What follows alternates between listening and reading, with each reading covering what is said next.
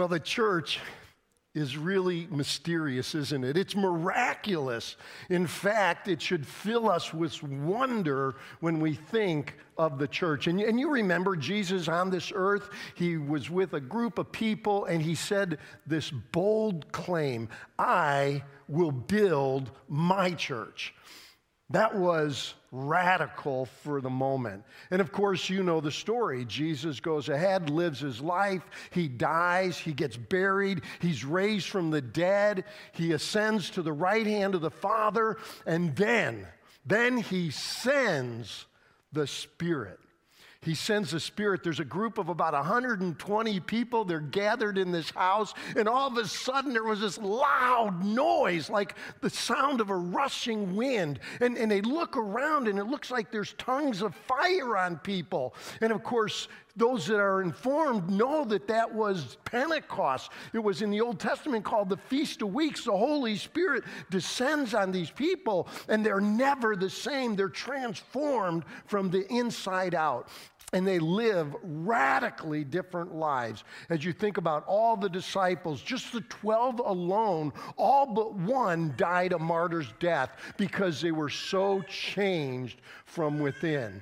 Well, the church is supposed to be giving evidence of that. So I say it this way, the church is God's people to reveal his love, his power, his goodness, so that the world will see God's work and honor him. So the Spirit comes on his people and they reveal his love. Isn't that what Jesus did? He came and just loved on people, cared for people, ministered to people, served people. He came with power. Over and over, we're reminded that Jesus lived in the power of the Spirit. And that same power is coming through the church today around the globe. People are being changed from the inside. We see all kinds of miracles of healing, chains being broken, bondages being broken, people set being free from addictions, all kinds of things. And then there's just this general goodness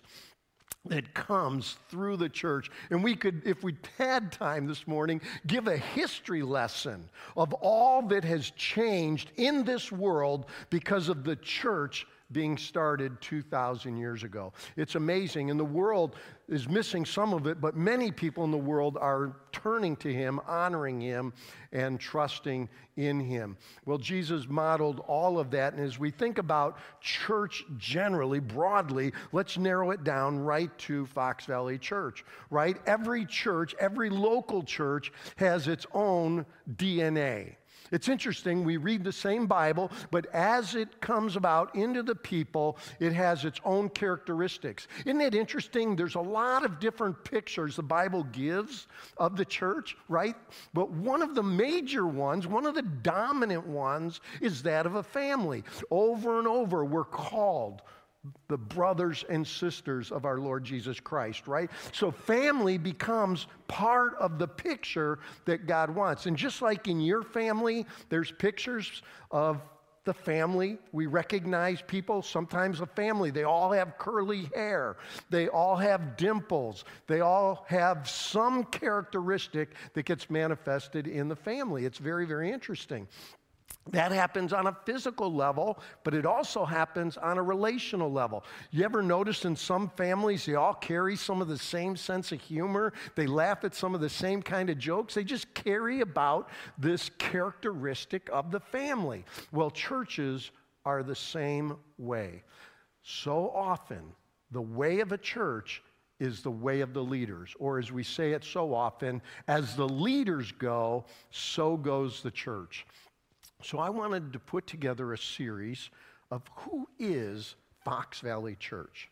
So we're going to talk about that the next couple of weeks. Now, at the end of this service, we're going to do some texting. For those people that are newer to the body, what that means is you can text in questions. If I say something in the message, something's unclear, you want to ask something, you can send in a text. And you'll see on the bottom of the screen, the left side, there's a text number. Text that number. It is anonymous. We don't know who's texting in. We do receive those texts, and at the end, we'll go ahead and answer some of those. But this morning, what we want to do is characteristic of Fox Valley Church is be in the Word. If you have your Bible, if you have a device, I never want people to miss the moment of being in God's Word. And we're going to see something powerful today. Hebrews chapter 4, verse 12. Now, at Fox Valley Church, we just invite people to stand. Why? Because it's a way to honor God's Word. If you're able to stand, could I invite you to stand? We're just going to read two verses this morning. Hebrews chapter 4, verse 12. He says this, "For the Word of God is alive and active. The word is sharper than any double-edged sword. It penetrates even to the dividing soul, spirit, joints, and marrow. It judges the thoughts and attitudes of the heart. Nothing in all creation is hidden from God's sight. Everything is uncovered and laid bare before the eyes of Him to whom we must give an account." Would you pray with me? Father, we thank you so much for the truth of your word, the power of your word, the goodness of your word. And I pray this morning that your Spirit would come upon us, much like what we read in Pentecost, that we would experience something unique, something changing in our hearts because of time listening to you, God, speak. So we pray this in Jesus' name. And all God's people say, amen, amen. You may grab your seat. Well, this morning, as we look at this, I want to really bring out just a couple points, just simple ones at that. And the first one is, let's dive into, well, the first point is God's Word accomplishes His purposes. When we get down to it, we're going to see that God's Word accomplishes all of His purposes. So let's look again at verse 12. Verse 12, it says this, "For the Word of God is alive and active." Let's just pause right there. I need you to notice something. I need you to notice the word "for" at the beginning, F-O-R. Now, that should be a clue to you that read your Bible that this writer is now giving a reason for something that he already said. We do the same thing in English. We say something, and then we'll use a word like "because," da-da-da-da, right? We just add on. Well, that word "for" is giving us the reason. So what we need to do is look back a little earlier, and really if we look back to verse 7, we're going to find out what he's talking about. It says in verse 7, "Today, if you hear his voice, do not harden your hearts." If you hear his voice. Now, you'll notice that that verse, verse 7 in Hebrews 4, is taken from another place in the Bible. The writer is quoting Psalm 95. Now, in Psalm 95, he's writing the story of what Israel did. So let's just pause for a moment and get into the history of Israel. They get released from Egypt, right? God breaks the power of the most powerful nation in the world. He severs it with the Pharaoh. He releases all his people out of Egypt. They get into the wilderness. They cross the Red Sea. They see this amazing miracle. They start getting fed manna. They get some water. God's giving them quail. He's doing all these miraculous things. But the people, they start grumbling and complaining. And it said that they were no longer listening to God. They were deaf to God. That's what Psalm 95 says. It says that they hardened their hearts toward God. They disobeyed. So it's amazing. All this miraculous stuff is happening in front of them, and they have hard hearts. Now, it's always good to just pause there for a moment, because all of us have seen the goodness of God in different ways. The fact that you're here this morning tells me several things. You had a warm house. You probably had some hot coffee or hot chocolate or some warm food, and you got in a car that moved and probably had heat in it. And we get here, and this is all the goodness of God. He doesn't owe us all this stuff, but we have it. He's given it to us. So what is happening is God is speaking through all these events. He's speaking through his word. And so what he wants to do for us today is remind us the word of God. Because of what happened to them, Israel, he's saying, I need to remind you that God is still speaking. Don't be like the Israelites. Do not turn a deaf ear to what God is saying.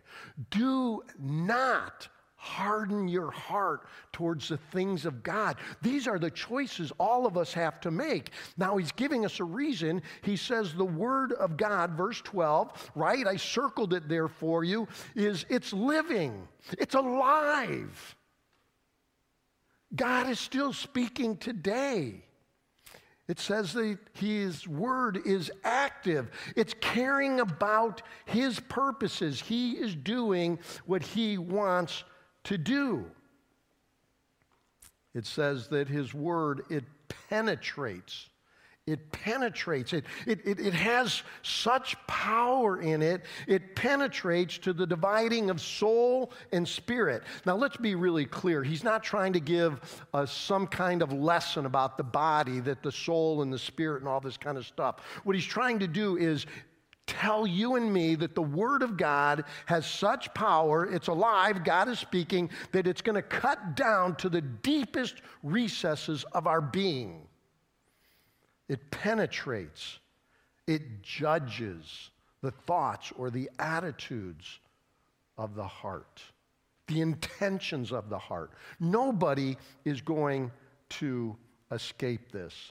The word of God, he's still speaking. Now how? How do you and I hear the word? How do we listen to God? You ever pause to think? So last week in the service, we took some time, and I said, let's just listen to what God wants to say to you during the Lord's Supper. And over the years, people come up to me and say, Tom, I don't really hear anything. Feel like it's just whatever comes into my mind. So how do we hear? Well, let me give you the principle and then the practice. Silence is the condition for listening. Silence. So that's why I say sit quietly. Just sit quietly. Let silence come around you. And then, just like in marriage, you cannot hear what your spouse has to say until you stop for a moment and quit arguing, until you just listen in silence, right? And we all know that we all got something to say to our spouse, and our spouse always has something to say to us. But if you really want to communicate, you need to just be quiet for a moment and let your spouse go first. Listen. Well, that's how we do it with God. We need to be silent. We just need to let God speak. Now, how does God speak? He speaks in lots of ways and different ways to different people. A lot of times he'll bring a scripture to mind. He'll bring something into your mind as you sit quietly before him to tell you something, to remind you of something. Maybe it'll be a passage you read recently. Maybe it'll be something you heard in a podcast or on a radio or some magazine you read. God uses these different things and he'll bring them to mind. And that's the moment where you need to pause and listen a little deeper, right? Now, sometimes God brings pictures to mind. There's lots of people in our church, they'll get a picture in their mind. Something will form in their mind and it'll become really, really clear. Some people, I had a friend who'd often hear just a word, a simple word would come into his mind and that's what he would pray into and say, God, is that you speaking? Is that you wanting me to hold on to something? I told you at the very beginning, the church is mysterious. It's miraculous. God is alive. He's a being doing, and he is communicating through these different vehicles, but it's always, always, listen carefully, consistent with the Word of God. He doesn't tell us something that's out of line with the Word of God. It's always in line. It's just he uses our personalities, our temperaments, the ways we communicate to communicate to us. Then, as you hear that, the second step is to receive it by faith, right? Everything is by faith. So as God brings something to mind, a scripture, gives you a picture, maybe a word, and you pray into it a little bit more, you need to say, okay, that's of God, if it is, and you need to receive it by faith and say, God, thank you. I'm not sure always what that word means, but I'm going to keep holding on to that word. Or I'm not exactly what you want me to think about that passage or that scripture, but I'm going to hold on to that and let God speak into me on that. But you need to receive it. A lot of people, they hear something or the scriptures come to mind and they reject it. Or as James said, they are like the person that looks in the mirror and then they walk away.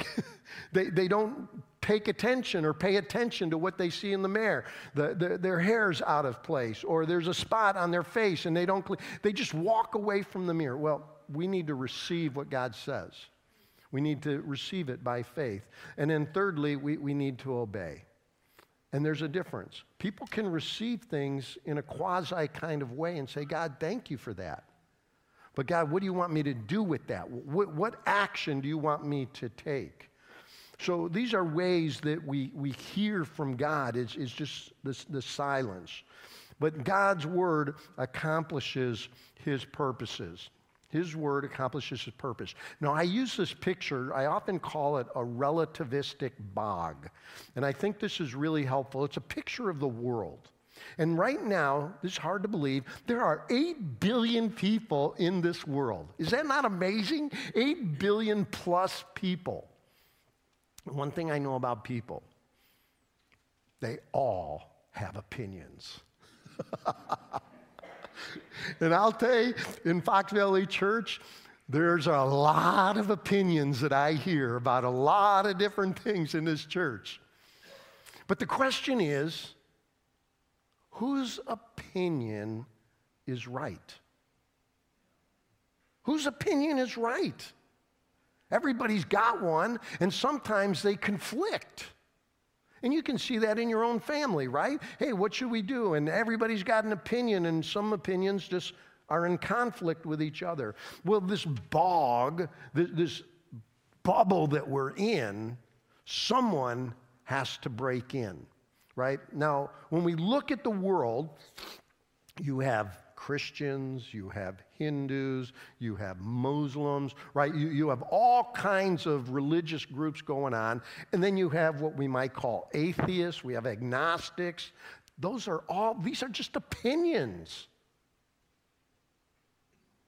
Some are more informed than others, and what happens is God breaks in.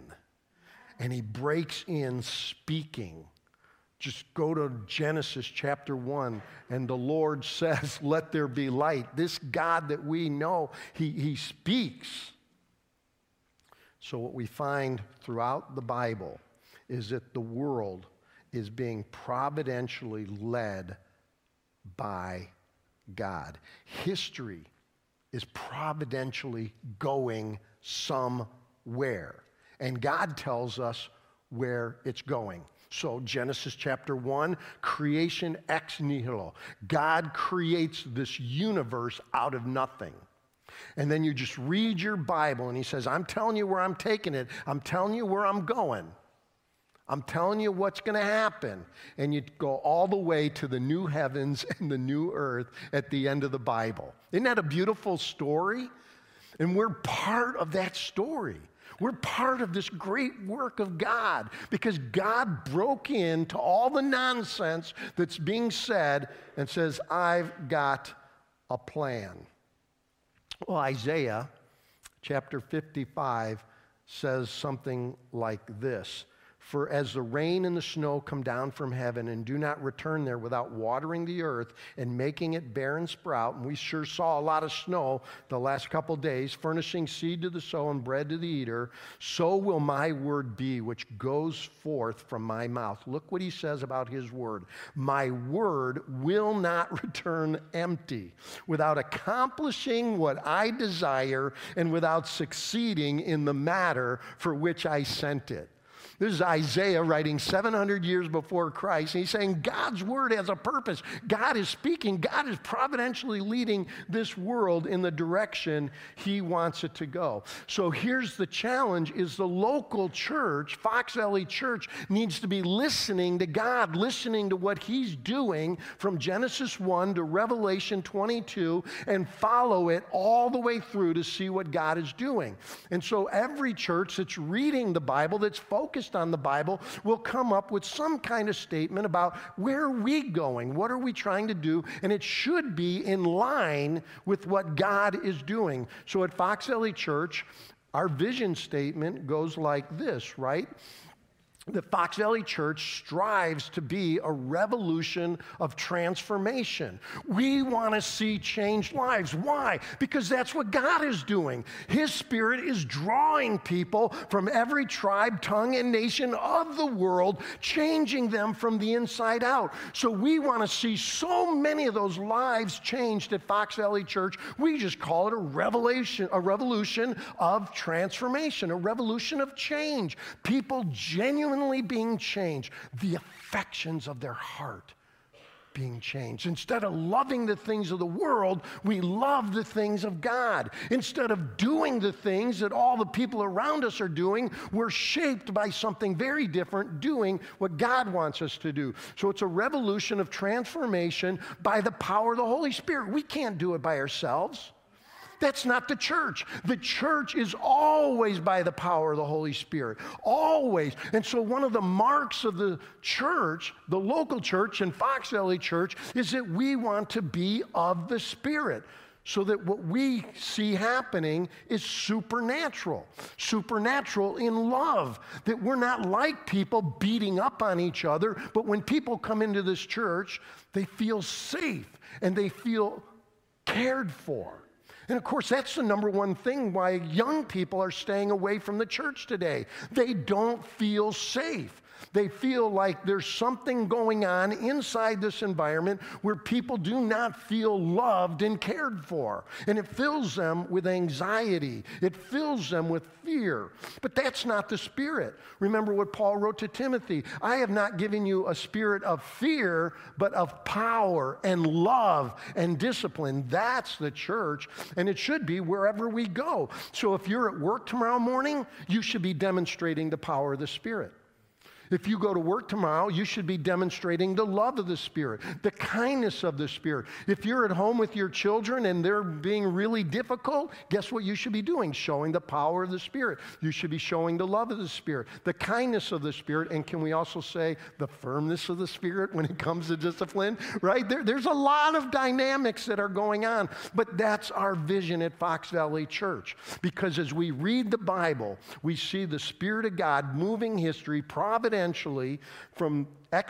from creation ex nihilo all the way to the new heavens and the new earth, and God is transforming people by the power of the Holy Spirit. He was constantly calling people out from the nations. It's a beautiful picture. Other churches may say it differently, but if you read carefully, many churches that are anchored in the Bible are saying something about God's Spirit, God's working in the world today.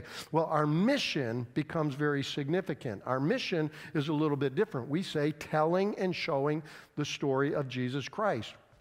I like to say Fox Valley Church is at her best when we're telling the story and showing the story. Let's be really clear, telling the story. We need to know what God is doing.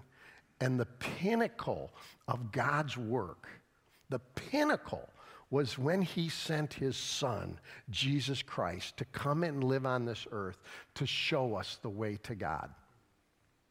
And we want to just simply tell that story, that people are in rebellion to God. We can read that all the way back from Genesis chapter 3, when Adam and Eve in the garden rebelled against God. And when they rebelled, the darkness came upon the earth and filled the earth. It flooded the earth. And it was through Jesus Christ that light broke in. That light was so strong, so powerful. Jesus said, "I am the light of the world." He broke in and shattered the darkness. And when he shattered that darkness, he started talking about we can find forgiveness through him. His death on the cross paid for the penalty of sin. His resurrection proved that he was raised from the dead, and now he ascended to the Father and is seated at the right hand, showing that he rules over the whole earth. Has all his work been completed? No, but he's in the process, and we are in it now as well.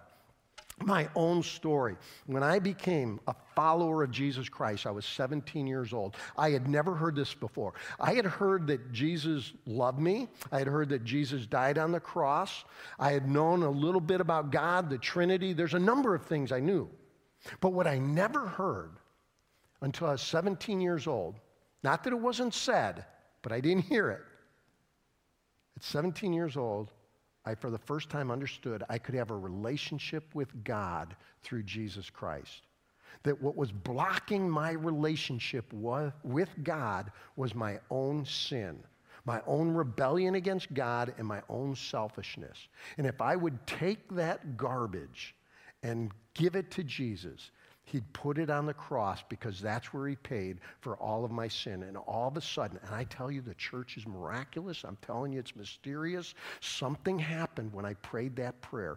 Jesus came into my life just like he promised, and he started changing my heart. He started transforming me. Over the next year, year and a half, by the time I was 19 years old, I was just being driven by something I had never seen before. I was hungry to know God. I was hungry to read his word, and something else happened. I wanted to be around God's people, and I found myself in a church. So ever since I found Jesus Christ as my personal Lord and Savior, I have been in church. It's an amazing journey.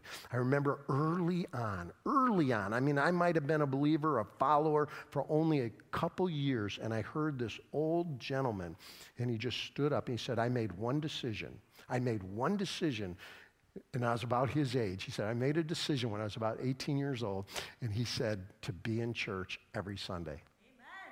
And I'm like, I don't know too much, but that guy sounds pretty smart to me.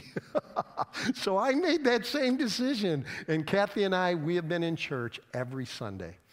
I mean, certainly there's some exceptions where we haven't, but when we travel, when we're on vacations, we almost always find a church. Why? Because they're God's people. And I love worshiping with God's people. I can't explain it other than it's something in my heart. Secondly, no one escapes God's dissecting probe. That's what verse 13's right. Nothing in all creation is hidden from God's sight. Nothing. It's all uncovered. Everything is uncovered and laid bare before the eyes of him to whom we must give an account. So what God wants you and me to know is that at some point, every person is going to stand before Jesus Christ. And I love to say that. When Jesus returns and he establishes his new heavens and earth, he's going to return to this earth first. Before the new one comes, he's going to return to this earth. He's coming as king and judge. And verse 13 is telling us that everyone, without exception, will stand before him and give an account.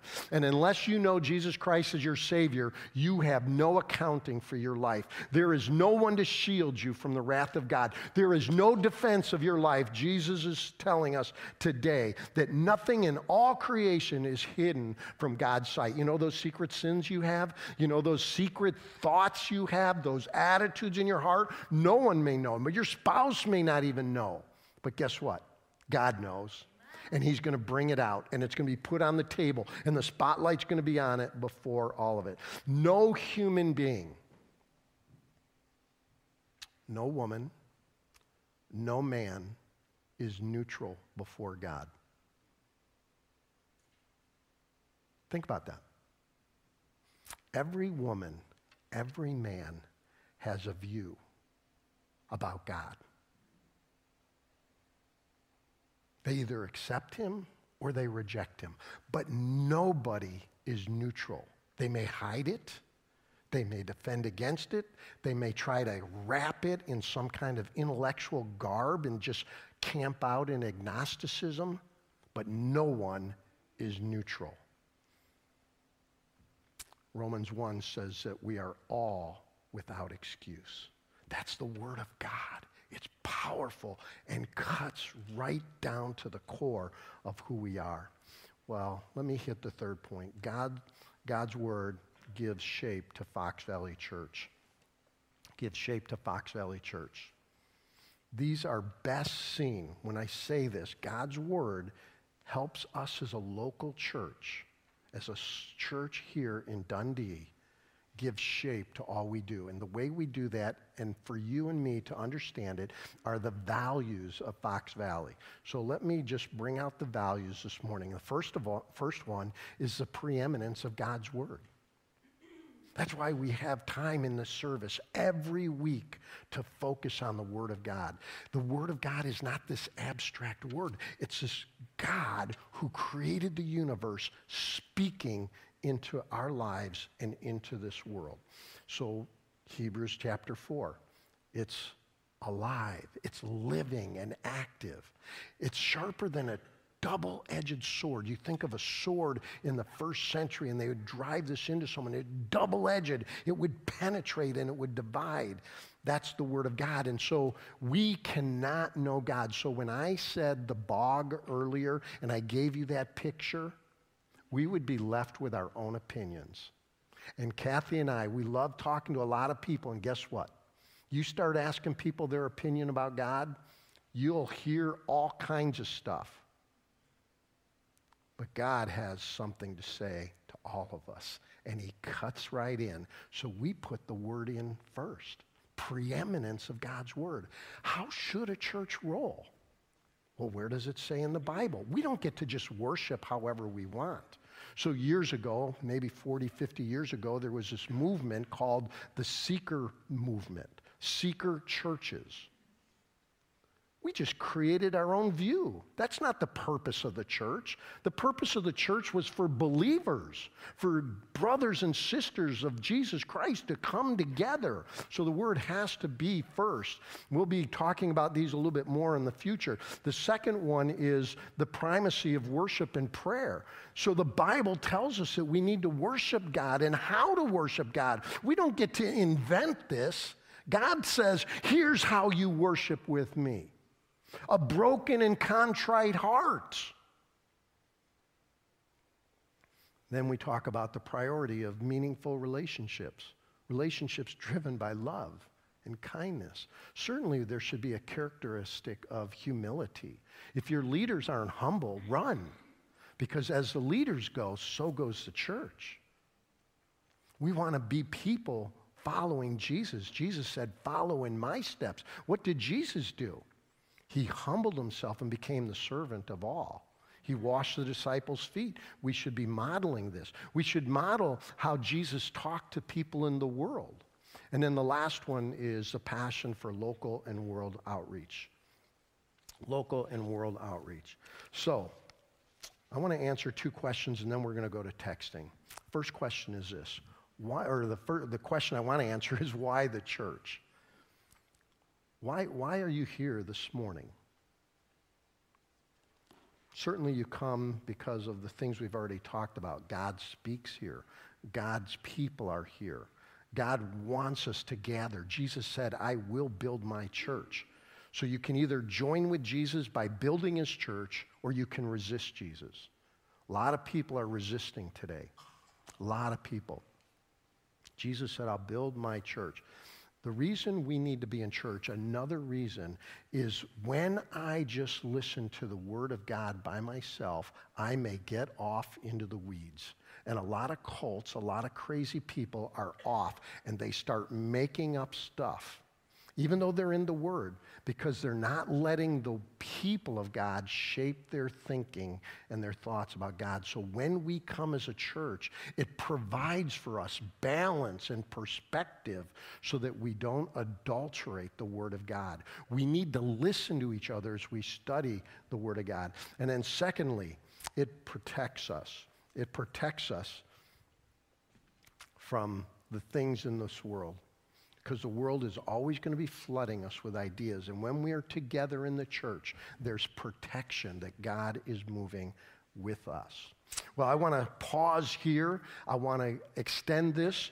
And so the question that I want to ask this morning is, do you wonder about some things at Fox Valley Church? Are there some areas that you're questioning, things that you want to know? Now, we'll be doing this over the next couple of weeks, but maybe I shared something you're like, now tell me what that means, explain that. I'm going to invite Kate up here, our worship leader. Come on up, Kate, if we could welcome her. She's going to join me. And anything you want to talk about, this is for us as a church family. People will be texting online as well, people that were not able to join us today. So I don't know if any questions came in or... Yeah, I do have... Oh, I don't think... Give me 1 second here. All right, let's try that. Are we getting there? Yeah, okay. So we did have a couple come in. But as they are coming in, I wanted to ask you... if you could share maybe how the Word became so important to you personally. I think, you know, I hinted at it a little bit already with when I talk about this bog. There's a little bit of a backstory. Before I came to Fox Valley Church, I was working with a mission organization called Crew. And a friend of mine wanted to launch a new ministry to graduate students. And so I was at UCLA, I was at the University of Wisconsin-Madison, we went up into the New England area, and we just started talking to graduate students. And what I realized there was that there were all these ideas and views, and we were talking to non-believers, non-Christ followers, and I realized they all have some view, perspective on God. And that began to cement my picture that we really need to listen to God, that God wants to break in to all those ideas. So as I share that about the bog, it's really rooted in my own experience in talking to people out in the world on the college campuses. Yeah. So. Yeah, that's great. This one is in line with God's Word as well, and it says this. In Hebrews 4:12, it reads that God's Word penetrates as far as the separation of the soul and spirit. And so this person is curious about what is the difference between soul and spirit? Good question. Good question. I don't think there is. I think that what the author was trying to do now, I want to be careful here. There's been a swath of Christian thought that tries to make a distinction between spirit and soul. And I don't think the Bible means to make some kind of distinction. So what this swath ends up saying is there's body, soul, spirit. The spirit is somehow the way we relate to God. The soul is a psychological dimension, mind, emotions, and will. And then there's the body, the physical part. I don't think that holds up biblically. When you read the whole span of Scripture, we have two parts, a material part, our body, and an immaterial part. The point of Hebrews chapter 4, verse 12, is that God is saying, I can cut through, regardless of how you look at the personality, the deepest parts of our being. And that's how I think that's a better understanding of the human makeup. I don't think he was trying to give us a lesson in psychology and make a division between soul and spirit. So. Yeah, that helps. Yep, totally. I want to kind of gear some of our questions towards our values. Some questions are coming in around that. And for the Word, talking about the Word again, how do we cultivate personally a love for the Word and making sure that it has a priority in our life for each of us here? That's a great question. How do we do that? Well, in our church, we try to do three things. One is the 1-1-1. So we talk about one worship service, one place to serve, right? And then, what's the third one? One life group. One life group. What would I do without you, Kate? My mind went blank. But what we add on to that, and years ago we used to just talk about the 111. And people would say, I'm doing the 111, don't ask me to do anything else. And so I stopped saying it that way, and I would say one worship service, one life group, and one place to serve towards a heart of full surrender. I think we cultivate this heart that we're talking about by surrendering to God. So when I said, how do we hear God? What happens is when we silence ourselves and we listen and then receive it by faith, that's the place that cultivates the attitude of the heart, the affections.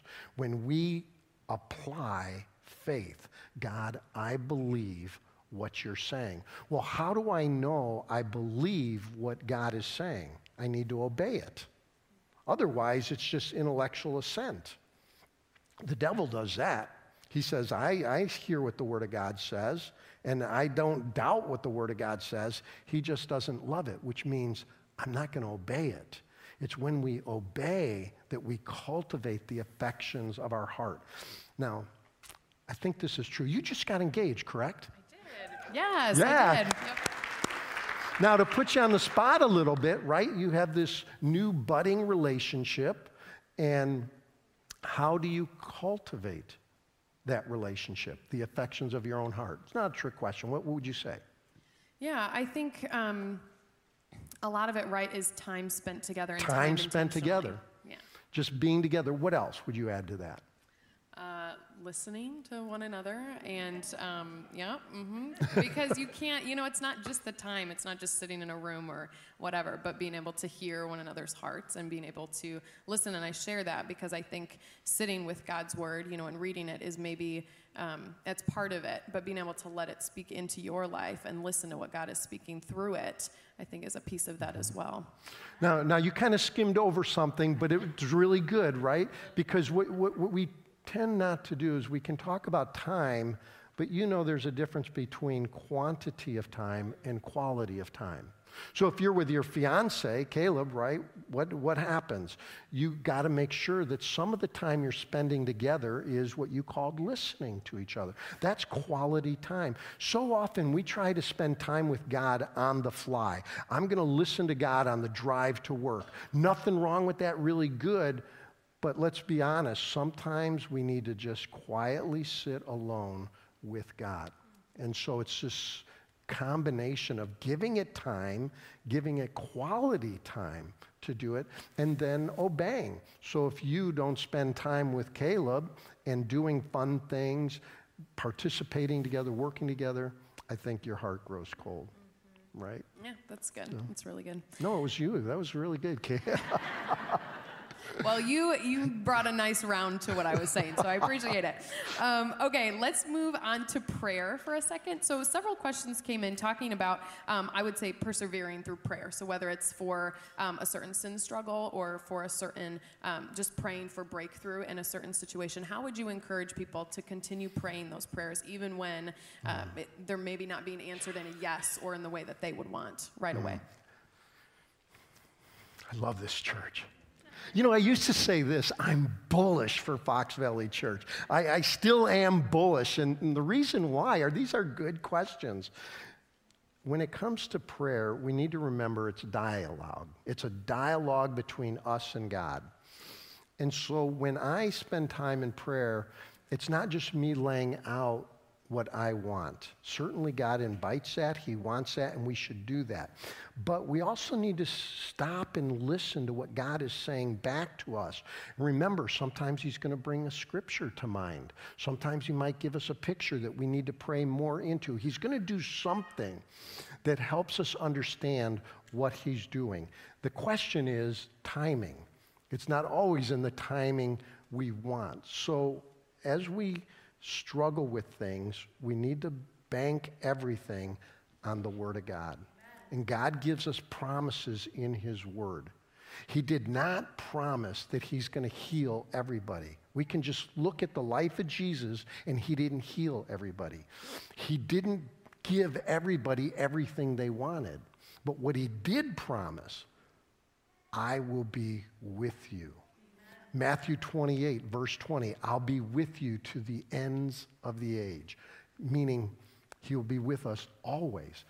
Hebrews 13, he says, I'll never, never, never, never, four negatives in that phrase, leave you nor forsake you. So he's always there. So what I do is then look at promises, things that God is giving me to hold on to in the storms of life. So those are some directions, but listening to God that way. Maybe we have time for one more. This one, it says, you said church, the church is for believers to gather. This was in reference to the seeker church movement. How does Fox Valley Church seek to reach non-believers without being a seeker church? That's a great, insightful question. So certainly we know that every Sunday, without exception, God is bringing women, men, students, and children here that are not followers of Jesus Christ. Almost without exception, I could meet someone on a Sunday morning that it's their first time, maybe their 10th time, whatever, but they're coming and they are not true believers. Why is that happening? Because John chapter 8 and John chapter 12, God is saying, I'm drawing people to myself. So he often uses the church. But the primary way to answer the question is that we are to go out into the world. Now, I'm paid to be good. You're good for nothing. So what God wants you to do, and me to do as well, is to go out into the world. You have friends that are going to listen to you, but they'll never listen to me. You have family members that'll listen to you, but they would never give me the time of day. You have coworkers. I mean, the list just goes on. So what we do at Fox Valley Church is we want to equip you, prepare you, so that you can have meaningful conversations with people in your life. And you have a lot of people in your life. And if you say, I don't have people in my life, you have people in this community that need the word from God. And you can just talk to people wherever you are, in the coffee shops, in the grocery stores, in the hardware stores, wherever you are, you can be bold and bring it up because God is changing us. So yeah, we want to send people out to be on mission to tell and show the story of Jesus. We're at our best when we're going out there. And finally, let me just say, and I know we're getting tight on time here, but we have partner ministries. And when you participate in partner ministries like Refuge for Women, God is using that organization to reach women out on the streets. When you're involved in Administer Justice, we're involved in helping people bring justice not only to believers, but to non-believers who need help. This is one of the amazing things the church does. In this area, in Chicago, we have over 300 attorneys pro bono, helping out people in the church that want to serve their neighbors that need help. And so we have replanted as well. We have the pregnancy center. We're trying to serve our community. So there's lots of ways that we go out into the community. Well, these are great questions. We'll continue to do this the next couple of weeks. Engage. We'll pick up some of these questions next week. I'll weave them into my message as well. But as we leave this morning, if I could invite you to stand, and we'll close in some prayer together. I just want to pray a blessing over you. Father, thank you for each person here. Remind them how much you love them. It says in John 3:16, for God so loved the world.